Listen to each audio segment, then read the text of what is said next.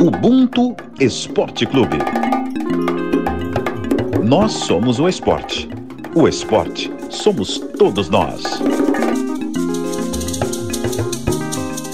Povo negro unido, povo negro forte, que não teme a luta, que não teme a morte. Povo negro unido, povo negro forte, que não teme a luta, que não teme a morte. Eles estão mandando lá de baixo, ó. Dando tiro na gente aqui do nada. A gente tá parado aqui.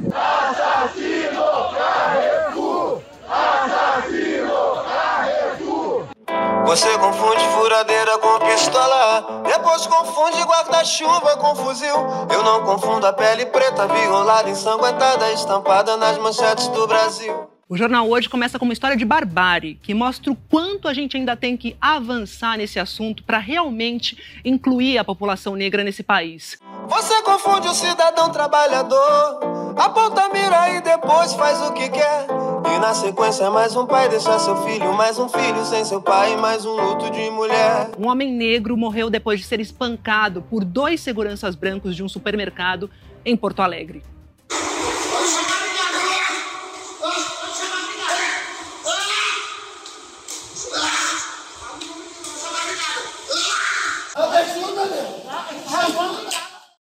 Fala pessoal, eu sou Diego Moraes, repórter do Esporte da Globo. O Ubuntu Esporte Clube de hoje começou com os sons do nosso cotidiano, porque o racismo tá aí, tá enraizado no sistema, tá enraizado na nossa sociedade e no esporte não é diferente. E para a resenha de hoje, quem chega é o Marcos Luca Valentim, coordenador de transmissões de eventos da Globo. Fala aí, Marcos, tudo bem? Olá pessoal, bom dia, boa tarde, boa noite, boa madrugada a todos e todas. É, geralmente a gente faz o contrário, né? a gente leva do esporte para o social, e dessa vez vamos trazendo, trazendo social para dentro do, da, do debate esportivo, trazendo o caso do Beto, do Carrefour, de tantos outros, inclusive no esporte tem vários casos, para falar sobre isso também. Novembro ficou para trás, a gente fala aqui disso o tempo inteiro, então toda hora é hora, e é necessário. Tá aqui com a gente também a Ana Veri, que é estagiária do esporte da Globo. Tudo bem, Ana? Oi, Diego. Oi, Marcos. Tudo bem? Um oi para os nossos ouvintes. A gente vai falar de um assunto que, que apesar de agora estar tá bem quente, nunca deixou de ser falado, né? Então, muito importante a nossa discussão hoje. E o nosso convidado especial é o Vinícius Santa Fé, meu parceiro desde a época do Karatê. Agora é cantor, sambista, vocês já ouviram um trechinho aí da música 80 Tiros dele. Fala, Vini, prazer estar contigo aqui nessa resenha, cara. Boa tarde, gente, bom dia, todo mundo, prazer é meu. E é isso, vamos contar um pouco das nossas experiências. O assunto é sempre atual, né? Eles não deixam a gente esquecer e estou aí, estou aí. Maior prazer estar com vocês aqui. Obrigado pelo convite, tá, gente? Valeu. Hoje é o Dia Nacional do Samba e eu queria que você pudesse falar já de cara, assim, quando que você resolveu, assim, escrever sambas que relatassem a nossa realidade, né? E o quanto que é difícil o nosso dia a dia, a nossa, nosso crescimento dentro dessa sociedade. Eu não resolvi escrever aquilo, assim, eu via e eu transcrevia o que eu via, o que eu vivia, o que eu sentia, eu presenciava, o que me revoltava, o que eu achava bonito. A música foi isso.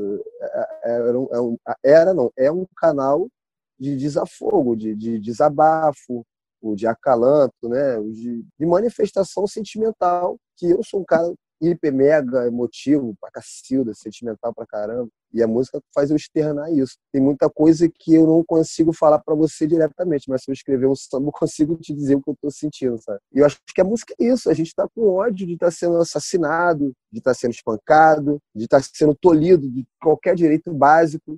A gente tá cansado e acho que a minha música é um pouco isso, cara. Para eu externar o que me deixa descontente, principalmente com a questão social envolve porra, racismo, maltrato, né? Um, um Estado que, bicho, o tempo inteiro diz que a gente não é capaz, que a gente não serve para estar em certos lugares, a gente é olhado diferente, a gente não pode andar em paz na rua. Direito de ir vir para a gente não é, não é, bem assim, não, tá? Assim, voltando de trabalho, eu fui parar numa delegacia, sem flagrante, sem nada, algemado no camburão da Polícia Militar do Rio de Janeiro. Quer dizer, voltando de trabalho, estava cantando, foi um pouco antes da pandemia. Tinha nada. Deram uma dura no Uber, Aí sai Vinícius de dentro do Uber, eu e minha namorada, os caras numa grosseria, numa violência desnecessária, sabe? Ainda se propuseram a revistá-la nas partes íntimas dela, achando que ela devia estar com um tipo de entorpecente e tal. Foi a hora que eu não recomendo que ninguém faça, mas eu perdi a paciência e falei que ele não ia encostar nela assim, desse jeito. E aí foi aquilo, né, mano? Única e exclusivamente porque a gente tem a pele preta. Ninguém faz esse tipo de, de abordagem na Vieira Solto. É isso, a minha música externa é isso. Eu uso a música para isso. Você estava falando, né, Vinícius, da questão de ser espancado e tal, e a gente começou o programa até é, com alguns trechos e baseado na morte do João Alberto Silveira é, de Freitas, que ele tinha 40 anos, foi morto no dia 19 de novembro no Carrefour, é, na zona norte de Porto Alegre e o laudo pericial ainda está sendo elaborado pelo Instituto Geral de Perícias e ainda a data ainda não, não tem previsão de data né, para ser entregue esse laudo. Né? O laudo preliminar já testou que a hipótese é de asfixia. Né? E os dois seguranças que estavam lá, que é o Magno Bras Borges e o policial militar Giovanni Gaspar da Silva, foram presos no mesmo dia e a agente de fiscalização do Carrefour, Adriana Alves Dutra, ela foi presa cinco dias após e eles devem ser indiciados por homicídio triplamente qualificado por motivo fútil, uso de recurso que dificultou a defesa e asfixia. Os seguranças bateram até a morte, a Adriana filmou e tentou impedir com que outros filmassem, nada fez e mentiu em depoimento, dizendo que quando chegou já estava tudo, não tinha o que fazer. Mentira. Ela até se afasta para filmar melhor, porque a barbárie do negro é diverte, né?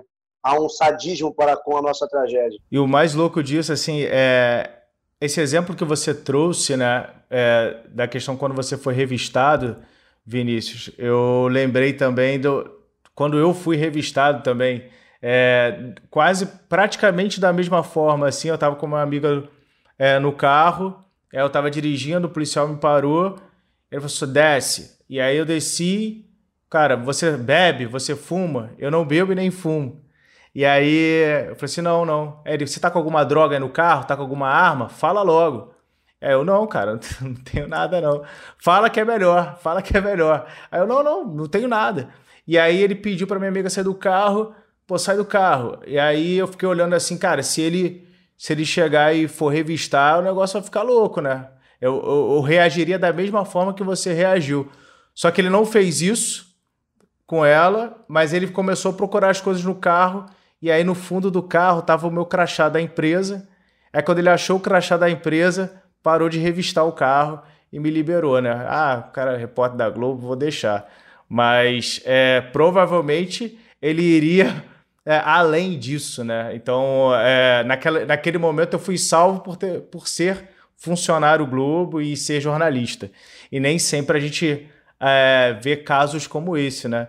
Sim, é o, modo, o modus operandi dele, da polícia militar principalmente, ela já tem um radarzinho para detectar a gente, né? Eu estava conversando com um grande amigo meu, compositor também, e o meio revoltado com essa história do Carrefour e tal. E os caras eram policiais. Eu falei, pô, mas eu não vejo solução. Eu, eu não consigo enxergar uma solução. Aí ele estava falando para mim que, cara, a polícia militar foi instituída, se não me engano, em 1808 ou 1809. Então, cara, a parada já é direcionada mesmo para nossa casa e nosso extermínio. Tipo, e deixar a gente lá naquele lugarzinho ali, que é a zona de conforto da galera que tem um poder aquisitivo e que é, administra o Estado e já vem de gerações e gerações no poder, porque é sempre isso. Né? É, a gente foi um caso, e assim, eu estou vendo tanta coisa ruim que eu estou dando graças a Deus de a gente ter sido só desrespeitado, não ter sido morto. Né?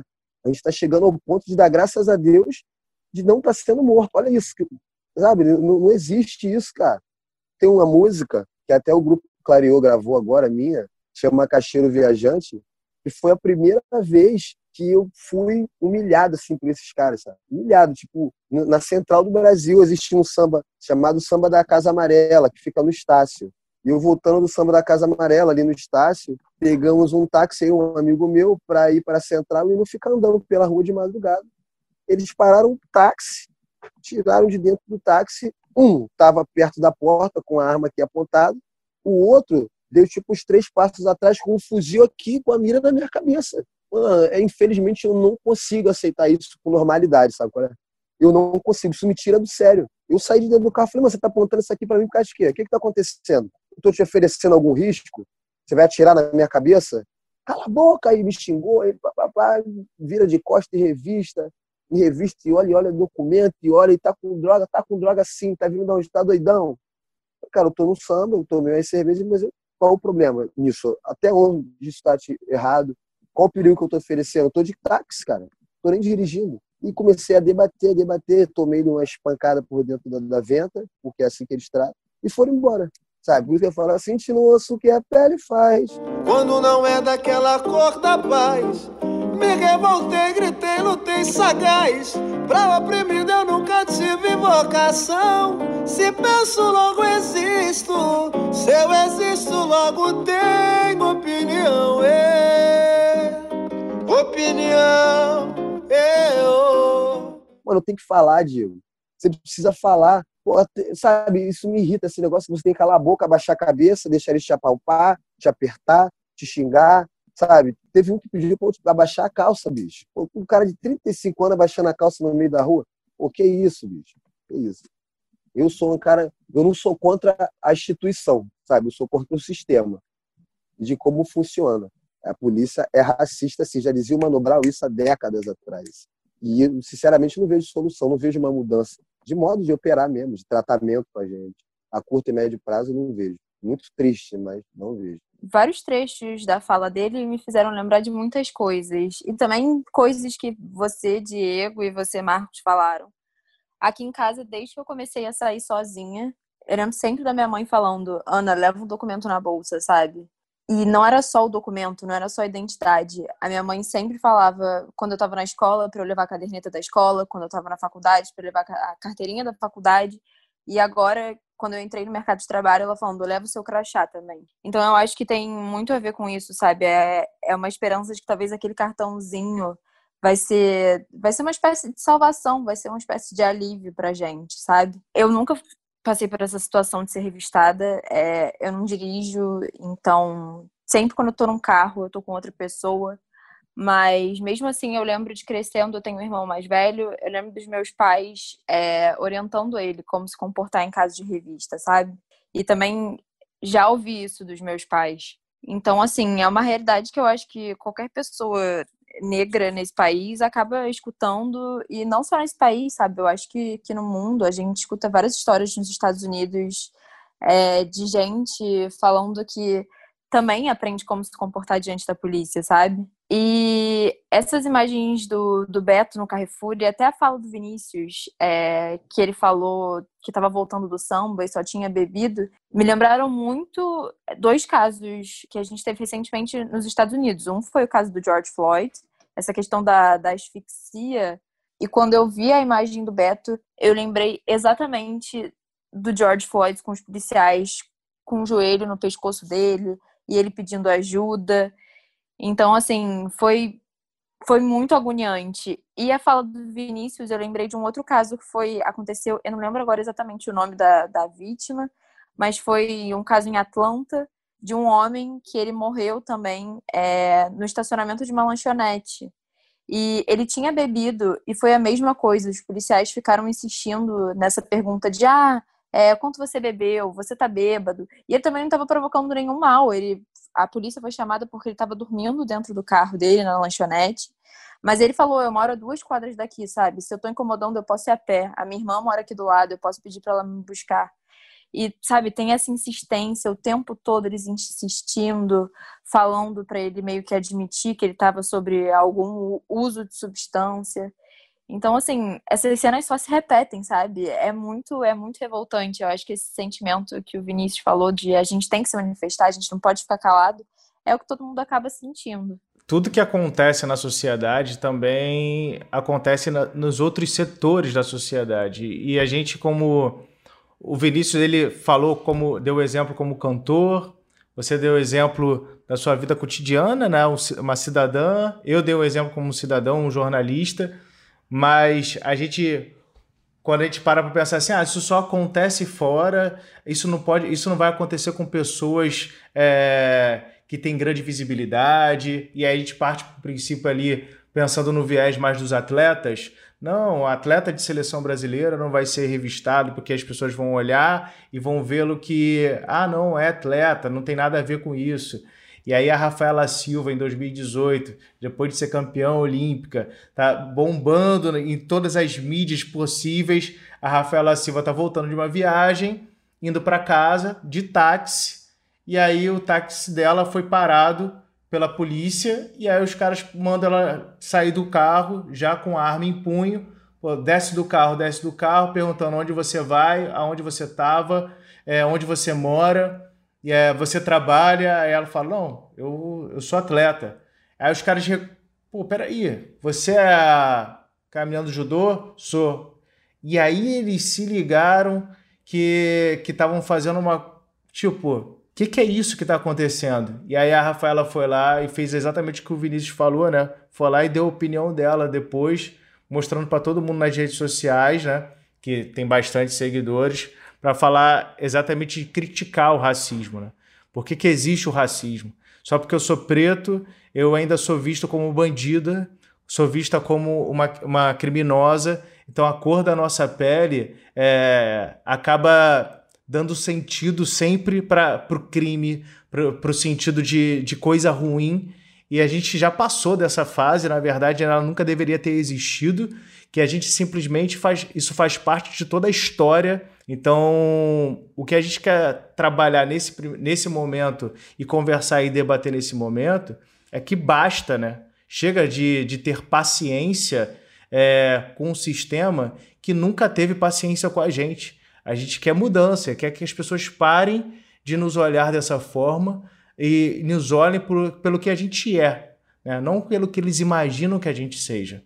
Isso do, do esporte é interessante porque assim tem várias leituras a serem feitos a partir de, dessa, desse debate, porque ao mesmo tempo que Rafaela Silva passou por isso, teve um casal também né, inglês esse ano, casal de atletas, Bianca Williams e o marido dela é português, Ricardo dos Santos, são dois negros. Eles estavam na Mercedes-Benz, na Inglaterra, em Londres, andando do carro com o carro deles, que tem dinheiro.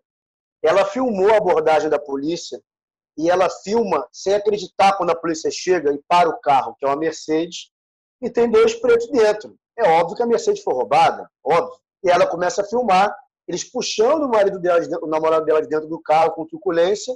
O cara é recordista, campeão europeu, ela também é campeã, é medalhista olímpica. E aí, até explicar isso, eles já foram para a delegacia. Né? Então, assim, é, é importante dizer que esses, esses casos acontecem até quando você é atleta, como acontece com a gente, mas os atletas, eles padecem de outros problemas que as pessoas não entendem, porque acham que o racismo é só chamar de macaco, é só revistar, é só matar. Só que entre chamar de macaco e me matar, tem uma infinidade de opressões e violências que as pessoas não querem entender, justamente porque está dentro da estrutura. E entender que você faz parte da estrutura é você entender que você tem que mudar. Ninguém quer mudar. Né? Em time que está ganhando não se mexe. Para que eu vou ganhar? Vou mudar para quê? Não estou morrendo, estou levando tapa na cara, não estou sendo abordado. Então, quando a gente fala do futebol, ou de todos os esportes em geral, os atletas passam por isso, não só de abordagem policial, passam por isso no dia a dia, e nem sempre conseguem enxergar, porque vivem nesse meio branco, é, que o poder é branco. Então, o poder é confortável para o poder que essas pessoas não enxerguem o que está acontecendo. Né? E, por exemplo, quando o Neymar vem e fala, foi chamado de macaco, a primeira coisa que se faz é cobrar. Ah, mas o Neymar nunca foi visto como negro. Ué, nunca falou que era negro. Aos 18 anos ele disse que não era negro. Que homem e mulher preto não retinto aos 18 anos tem consciência racial? Me aponta um aí. Nenhum. Nenhum com 18 anos, ainda mais de 10 anos atrás, que o debate sem redes sociais era muito menos profundo como é agora. Aí quando o cara vai, se posiciona, vocês tentam, você de estrutura, tentam acabar com, desqualificar o que ele falou. Não estou defendendo o Neymar, tem várias críticas a ele como como é, jogador, pessoa, enfim, não é isso não, estou falando do quesito racial. E dois dias depois, vem o presidente da Federação Francesa, que é onde ele joga a bola, e diz que não existe racismo na liga. Como é que esse cara vai se sentir confortável para se posicionar daqui a um tempo de novo? Né? Ele demorou a se posicionar, não é um clique que se dá, é um processo. A gente falou sobre isso no programa, a gente falou sobre ele. E assim, o Neymar, o Lewis Hamilton, o Lewis Hamilton, o maior da história, até hoje sofre sanções. Tem que arrumar um jeito ali de protestar na haste dos óculos.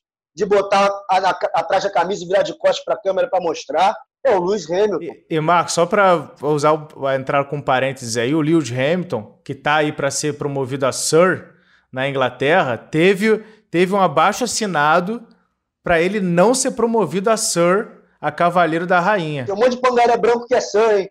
Que não fez um quinto do que esse cara fez. Mas enfim, não é racismo não, dessa coisa da nossa cabeça.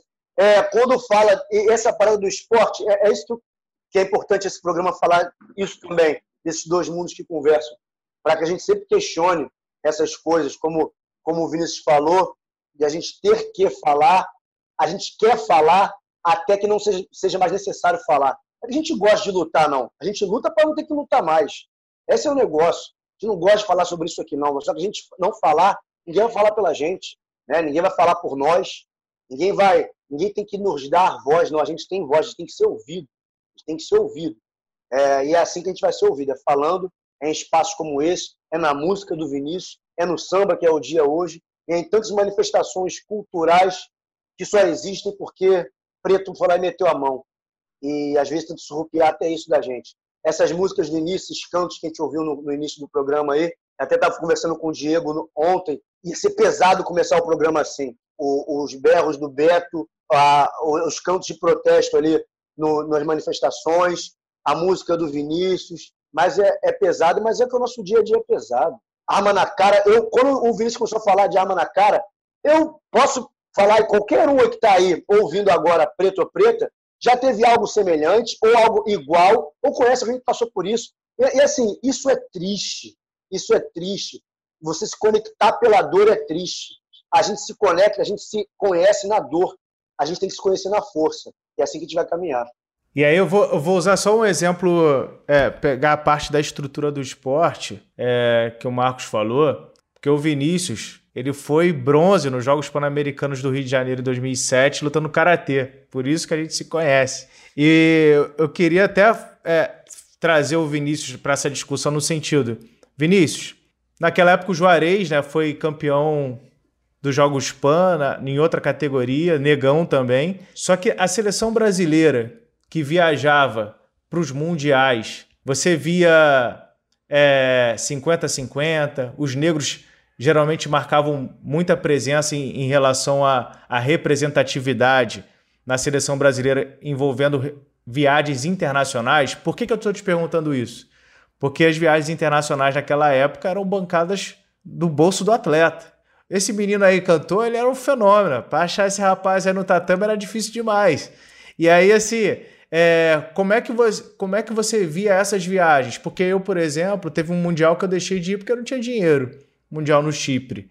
Mas, enfim, é, você conseguia ver a mesma representatividade das competições nacionais para internacionais? Da, da, minha lembrança, começa ali da parte dos meus 14 anos, que foi o primeiro campeonato internacional que eu fui. E, assim, uma disparidade gigantesca, cara. Tipo, 80% majoritariamente branco e 20% pessoas negras, retintas ou não. E até da seleção principal, desde que eu comecei, que eu me lembro por gente, assim, já era assim. Porque na época, se deve lembrar também, a mulher negra era só Maria Cecília, a Cissa, né? E que eu me lembro o Pré e o Didi, são negros. Max, Nelson, Serginho, todo mundo branco. Até pelo fato lógico, você acabou de expressar para a gente que era paga do bolso do atleta e botou. O, geralmente o negro não tem poder aquisitivo para isso. Eu deixei de ir, a, se não me engano, cinco campeonatos mundiais, porque eu não tinha grana. E só fui em 2006 para a Finlândia, porque era ano de, de véspera de Jogos Pan-Americanos e o COB custeava essas viagens, e nem totalmente. Se eu não me engano, eles pagaram uma boa parte, mas não totalmente. E aí eu consegui ir no primeiro campeonato mundial, o primeiro e único que eu fui. E a seleção nesse mesmo modelo, tá? Eu lembro que tinha eu, Juarez, acho que Carlos, acabou. Por que, que eu tô te perguntando isso, né? Porque a gente, como atleta, se a gente só vive nessa bolha de atleta, é, indo para as competições, lutando e pá, não sei o que, fazendo corre para conseguir uma vaquinha, para viajar, fazer rifa para você conseguir o dinheiro da viagem. Você fica nesse corre, nesse corre, não se corre. E aí você não consegue nem perceber que são poucas pessoas como você que estão nesse mesmo corre, você nem percebe que, caramba, a maioria que está nesse corre é, é preta. Pô, e aí você acha que não existe racismo. Você acha que é só coisa do, do, do, social, não, cara. A gente, a gente ganhou a, a, liberdade, entre aspas, foi sem, sem educação, sem dinheiro, sem terra, amigão. A gente está muitos anos atrás. Tá livre para se arrebentar. Ninguém sabe ler, ninguém sabe contar, é isso. Deixa eu te falar uma engraçada assim. A gente era o pessoal da rifa, né, cara? Eu acho que não tem isso. A galera do Rio chegava cheio de rifa para viajar, todo mundo já estava pago, a gente passando rifa de camisa do Vasco, de não sei o quê. para conseguir viajar. Todo campeonato era rifa para lá, rifa para cá. Eu era péssimo para vender rifa. Ficava todo enrolado. Porra, um péssimo vendedor de rifa, cara. E eu tenho muito, eu não sou uma pessoa, eu sou uma pessoa que eu tenho um problema muito sério com pedir, cara. Eu, achei, eu já me sentia humilhado por isso, saca, Diego? Eu não sabia, eu não, eu não conseguia decodificar isso como racismo, né? Porque a, a bolha ela também ela te blinda de alguma coisa. O cara até me blindou de muita coisa, cara. Eu, eu senti a parada na pele a vera mesmo, quando eu já estava cambado pro lado do samba. E ainda é marginalizado mesmo. A gente toma cerveja, a gente tem hábitos que a galera não curte, sabe? Que nego não pode estar tá se divertindo, não pode estar tá segunda-feira na praia, porque tem que estar tá lá varrendo o chão para madame pisar com um sapato de 8 mil reais, entendeu? Tem nessa parada. É, não, não é aceitável é, eles enxergarem a gente assim. Eu, eu, senti mais o racismo quando já era sambista. O cara até me blindou de muita coisa, muita coisa. Mesmo que eu já estava passando pela parada e não identificava, entendeu? Que a cena de estar pedindo dinheiro toda hora, de estar, tá, sabe, de viajar. Eu lembro que eu fui pro Pan-Americano no Chile, eu fui com cinco reais, cara, pro Chile. Eu fui pro Chile com cinco reais, porque tudo que eu consegui foi para bancar a viagem, tá ligado? E a seleção foi toda de avião, o nosso bonde foi de ônibus, três dias. Cruzar a Cordilheira dos Andes toda, descer, cruzar a Argentina toda para chegar no Chile. Era gente, era eu, Renan, a galera toda que podia foi de avião, bacana. Aí chegou lá com cinco reais e a galera me ajudou ainda para comer e tal. Punk, né? Mas só pra galera entender, quando o Vinícius falou assim, pô, a gente é o bonde da, da Rifi, a gente é o bonde, não sei o quê. Dentro da seleção brasileira atual, Vinícius, os negros praticamente quase todos são do Rio de Janeiro. Então, somos eu, o Adam Ramos, a Juliana Oliveira e aí a, e a Isabela Santos, todos do Rio. A, além da gente, só tem um negro, que é o Hernani Veríssimo, que é, do, que é de São Paulo. Então, assim, é, são 24 atletas numa seleção, 5, 6 negros agora, só que a maioria do Rio. Por isso que ele citou assim, ah, a gente, o bonde, o bonde que vai dar rifinha, o bonde... Cara, é, geralmente é a galera do Rio e, coincidentemente, é a galera negra da seleção brasileira. Então, olha que louco, né? As coincidências, né? Mas não existe racismo, né? Coincidências. Trazer para essa roda do Não Existe Racismo, aí é um trechinho do Hamilton Mourão, que é o vice-presidente, falando que a gente importou essa fala, essa, essa questão racial para o Brasil, que aqui não existe. Eu digo para você com toda tranquilidade. Né? Não tem racismo aqui.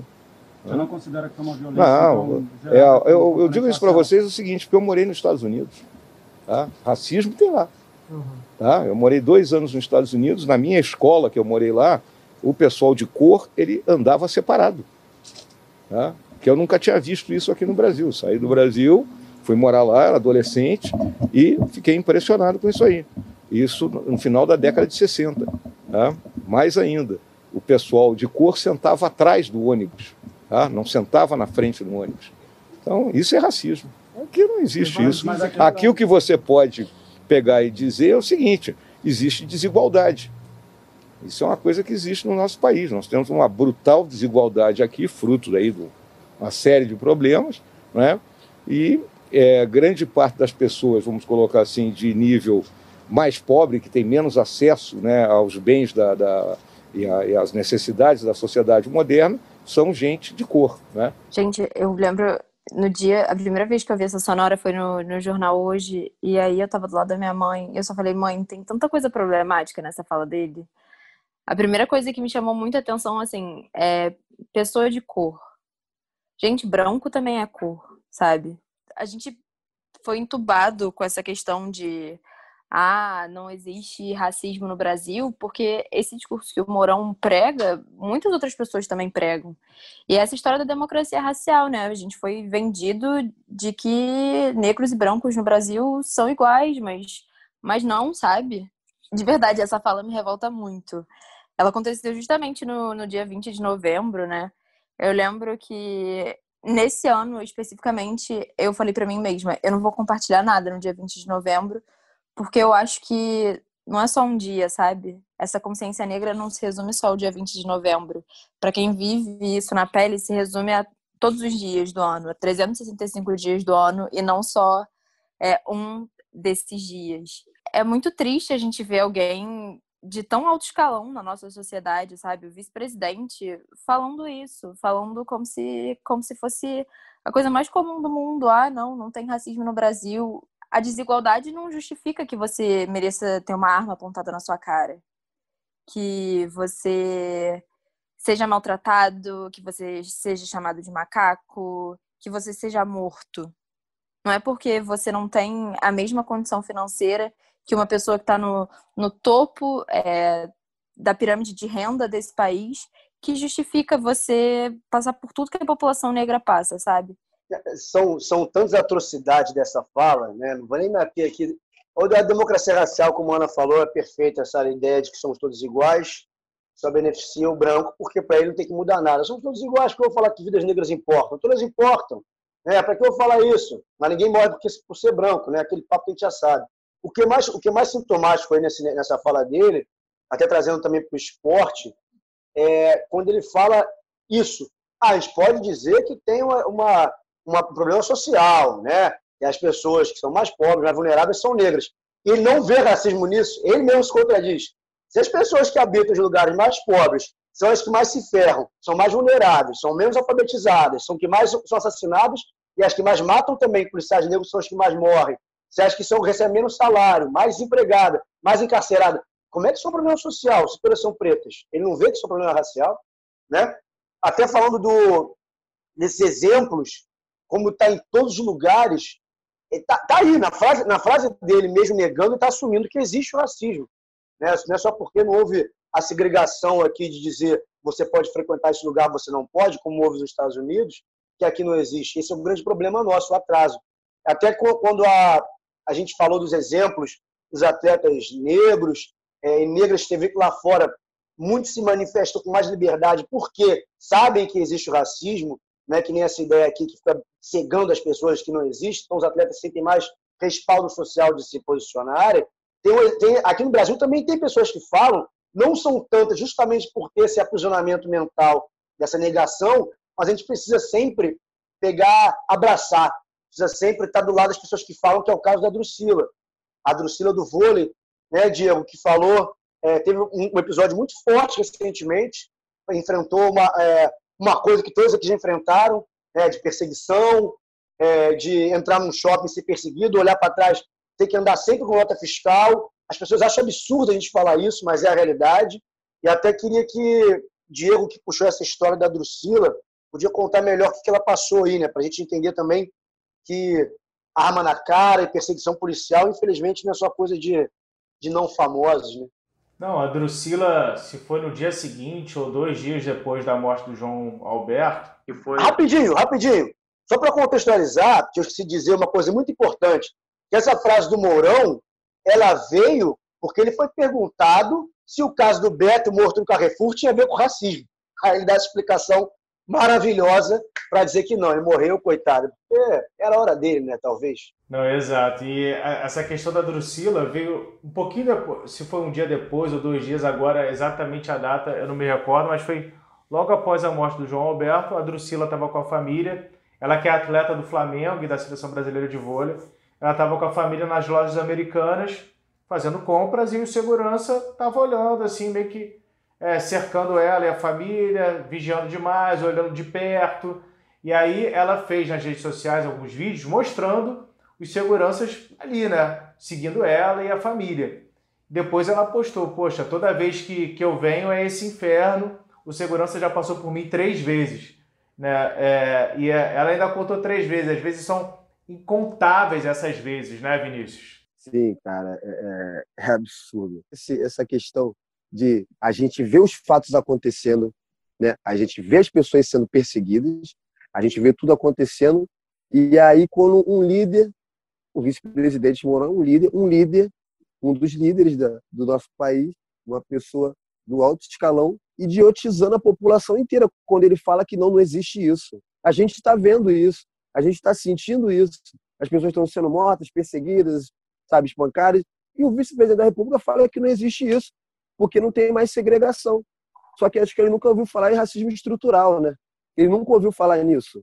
Ele não sabe que hoje vai acontecer ainda, acontece mas o problema é estrutural, porque a polícia aborda uma pessoa de uma maneira em Guadalupe e fuzila um carro com 80 tiros. E ele nunca vai fazer isso na Nossa Senhora de Copacabana. Ou ele acha que a gente é burro, que a gente não sabe o que está acontecendo? A gente é, é, liderado hoje por um dos governos mais incompetentes e imbecil da história do país, desde a fundação da República. E a gente tem que falar isso mesmo. Se ele acha que tem o direito de falar que não existe nem racismo aqui no Brasil, o cara morrendo assassinado dentro do mercado enforcado, o outro fuzilado com 80 tiros dentro do carro, com a família inteira, porque o exército achou, achou que poderia ser o carro de um assaltante. Achou. Eu lembro da história que ele resolveu passar até perto da, do policiamento, né, pra, porque ele queria passar com segurança com a família. E outra coisa absurda que tem aí, você vê o exército, quando você pensa no exército, mesmo que leigamente, você vai imaginar o exército defendendo a gente numa guerra o exército na rua fuzilando carro de morador. De... Gente, e não existe, mas não existe racismo, é coisa da nossa cabeça, a gente está maluco. Não existe racismo porque não tem mais segregação, por isso, aquilo, aquilo, outro. É, se você não sente aquilo na pele, se, se não é uma luta sua, pelo menos seja empático, sabe? Essa fala do Morão, ela nega completamente é, toda a luta, é, todas as dificuldades, tudo que as pessoas enfrentam no dia a dia, tudo que a população negra enfrenta no dia a dia. E o Marcos falou essa questão do. trazendo essa fala dele para o próprio esporte também. A gente falou tanto essa questão do, do racismo estrutural, do racismo ser uma coisa que está entranhada na nossa sociedade, mas a gente também tem que lembrar que muitas vezes os atletas que se manifestam, eles perdem patrocínio, eles são demitidos dos clubes. Então, assim, muita gente não se, se manifesta, não é porque a pessoa não tem opinião, é, não é porque a Medo. pessoa é por Falta medo, apoio, né? exatamente. Né? Falta respaldo. É porque a gente precisa, as pessoas precisam sobreviver, sabe? Você você fala, você se manifesta, mas assim, se você for demitido, como é que você vai botar comida na casa da sua família depois? Como é que você vai é, sustentar sua família, seus filhos? Então, assim, essa prova, o Morão é, é a prova disso, como esse racismo tá, tá entranhado, sabe? E essa questão do também do governo ser tão ignorante, o que eu vejo muito nesse governo atual é que tem uma espécie de fanatismo, sabe? Muita gente acredita em tudo, tudo que o presidente e a entourage dele fala. Então, assim, o quanto que essa fala é maléfica, né? O quanto muita gente ouviu essa fala do Mourão e vai reproduzir isso por aí, vai falar, ah, não, é, é só problema de desigualdade, sabe? Não é uma questão racial, não tem nada a ver com a cor da pele. É, essa legitimação, né? Os jogadores são expulsos, inclusive, quando se manifestam, né? A FIFA diz que racismo e homofobia, por exemplo, podem paralisar a partida e acontece. Inclusive, os atletas são punidos. O Lukaku já foi punido, o Balotelli já foi punido, o, o, o, os caras aí choram ali, o pessoal, ah, o Tyson foi punido. Os caras choram em campo, saem amparados, não fica assim, que vai passar, daqui a pouco passa e não passa. Né? E aí, quando eu estava ouvindo o, Vinícius falando do, dos 80 tiros, até pela música também, e aí teve em maio, durante a pandemia, superação aqui no, no, no Rio de Janeiro. O João Pedro, menino de 14 anos, morreu. Eu quero que me apontem nessas situações de 80 tiros, de fuzil na cara, de perseguição em shopping, de morrer num, em casa. Me apontem quando isso aconteceu com pessoas brancas. Só isso. Me aponte isso aí. Quando a pessoa branca estava passando em algum lugar e foi fuzilada com a família, dando rolé de carro, quando invadiram tua casa te deram um tiro e acharam normal. É, são várias situações. E essa do João, é, eu até, o que a Ana falou me, me tocou assim, porque foi, foi uma coisa que ficou na minha cabeça, porque organizaram um protesto é, em vários lugares do Brasil e teve um aqui no Rio de Janeiro. E era um protesto é, apartidário. Né? É isso que as pessoas não entendem, porque não querem entender. Não pode, é que não é, não pode ser uma pauta partidária Você não pode. É uma pauta de preto, é uma pauta antirracista. Não se confunde, não deve se confundir é, com nada de, de, direita nem de esquerda. Por mais que uma visão tenda a caminhar mais ao lado da, do antirracismo do que a outra, tende a ser uma pauta mais de esquerda, mas não se pode ser exclusiva. Então, é um protesto que era contra o genocídio da população negra, que é visível, que é vigente que a gente vive nessa operação. E aí eu pensei, pô, eu vou e fui. E uma, eu juro assim, eu não vou eu vou a protesto há muito tempo, há muito tempo. É, e foi a coisa mais pacífica que eu já vi, porque era uma pandemia, havia um distanciamento e as pessoas realmente foram ali para a nossa pandemia, o nosso grupo de risco é ser preto, ainda mais do que a pandemia, ainda mais que o coronavírus. E isso estava ali muito, muito forte. A gente tem que falar isso aqui. E aí eu fui lá, é, enfim, com os cuidados todos tinham que, ter, que tinham que ter. E aí ali, nessa pacificidade toda que foi, uma tranquilidade danada, na hora de ir embora, eu estava de costas indo embora, o pessoal indo embora, começou a polícia a atacar bomba, a, a dar tiro de borracha, tanto que eu tenho a cicatriz no lado, atrás do braço aqui, que eu levei três pontos, que é a prova da covardia, que foi atrás do meu braço, eu estava indo embora, tem imagens, a Globo News tem imagens de eu indo embora e os caras tacando a bomba na minha cabeça. Então, assim, quer dizer que a polícia é racista porque é exclusividade da polícia? Não. É porque todo o organismo é racista, toda a estrutura é racista. Logo, tudo que está dentro dela também é, em maior ou menor escala. É, então, é, a polícia só é o instrumento mais próximo de atuação da população que o Estado tem. Então, ela age de forma como o Estado pensa. É, nesse momento ali, Fechar a rua foi um salseiro danado, até o parte do áudio que a gente botou no início aí, é, da correria que eu estou passando ali, comecei a fazer uma live, porque a gente tem essa arma hoje na mão, que é filmar. Porque senão inventam, fazem a narrativa que querem fazer. Mentira, vocês tacaram pedra, vocês deram um tiro. Nada. Estou filmando que a gente estava parado, parado, e começou a bala a comer para cima da gente. E aí tem esse desespero, né? Porque eu estava sem camisa, que eu estava sangrando no braço, e aí eu estava sem camisa que estava incomodando meu braço, mas preto sem camisa a gente sabe que é um problema, aí tem que botar a camisa, e aí dói, e aí começa o desespero, tem que correr, porque tem bala de, de gás lacrimogênio, e aí você começa a tossir, chorar, tudo ao mesmo tempo, espirrar, você não vê nada que tem fumaça, vê os traçantes passando de borracha, e tu não pode correr, porque se tu correr, tu tá errado. Então você tem que manter a calma, além de tudo. Eu tô falando disso de bala de borracha, não tô falando de tiroteio na favela não, hein. Falando de bala de borracha domingo à tarde, por um protesto que era pacífico.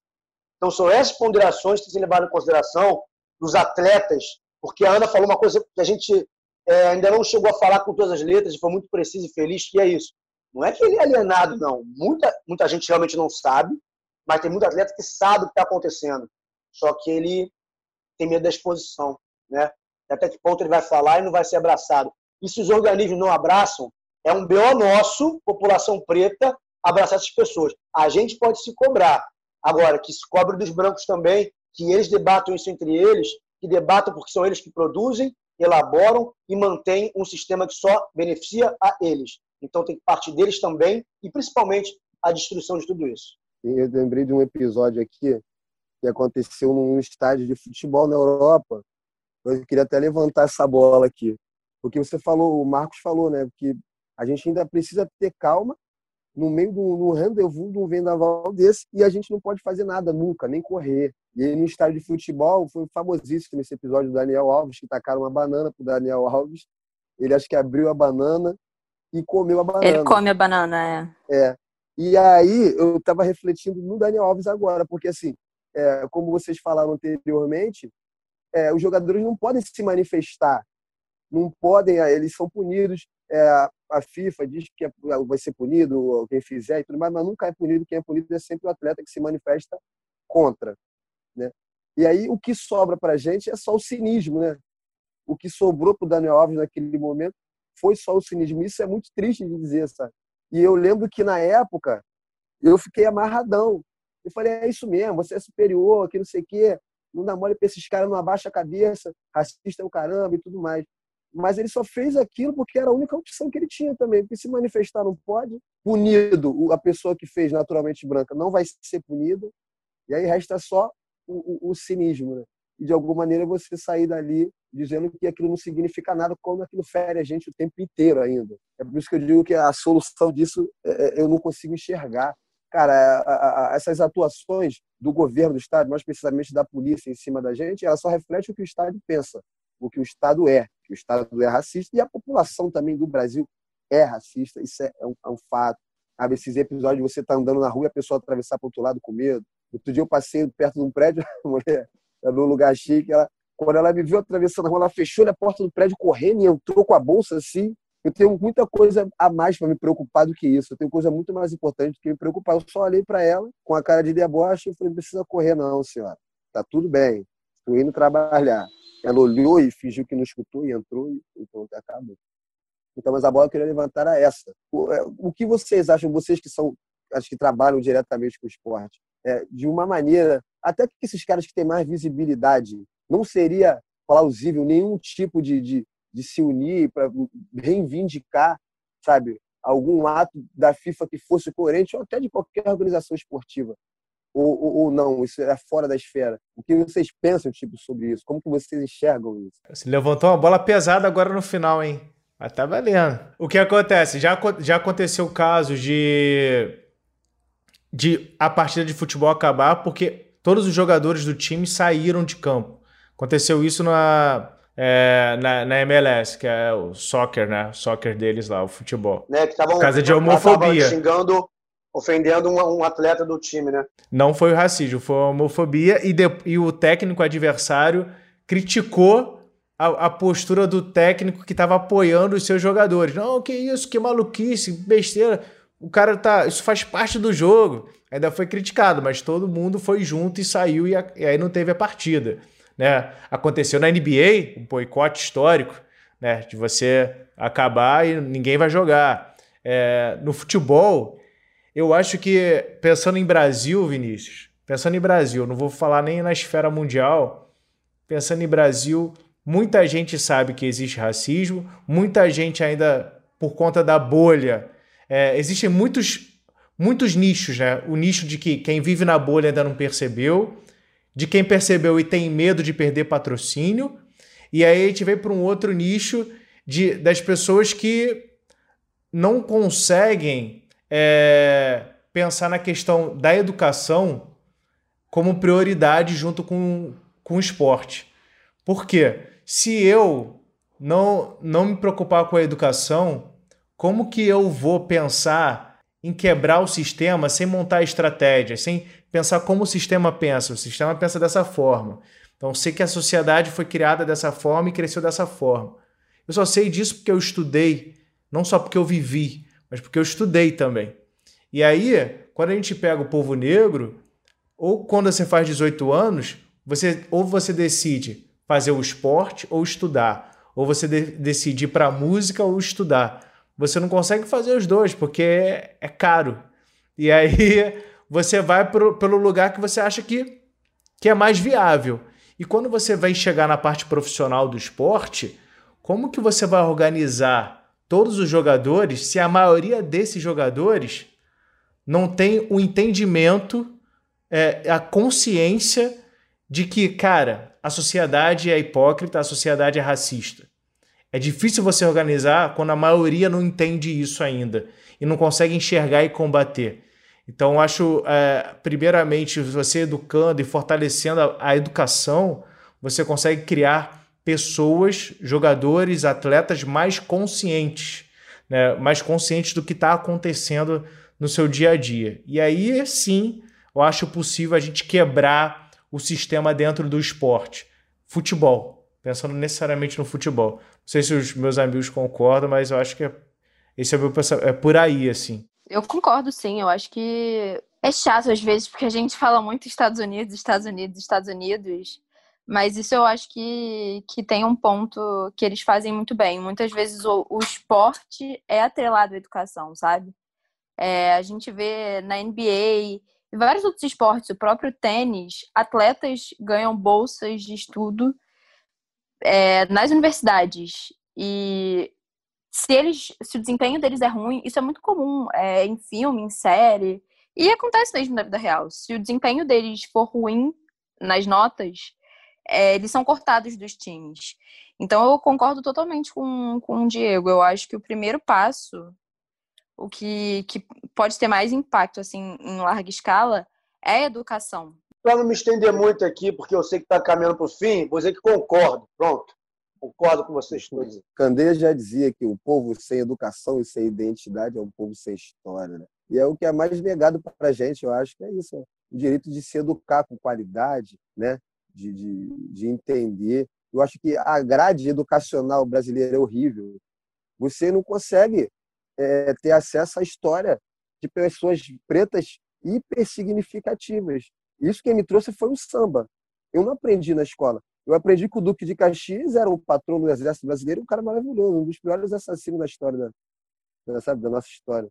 Então tá tudo trocado. Eu acho muito difícil. É, é, assim, eu não estou querendo ser pessimista, estou querendo ser realista. Eu acho muito difícil quebrar esses paradigmas, porque mesmo essa educação que a gente tem, se ela fosse acessível a todos, e principalmente para minha filha, que é negra, eu acho que ia ser uma péssima educação. E aí ia crescer com valores totalmente deturpados, sabe? Não ia ter acesso à história de pessoas pretas que ela podia admirar.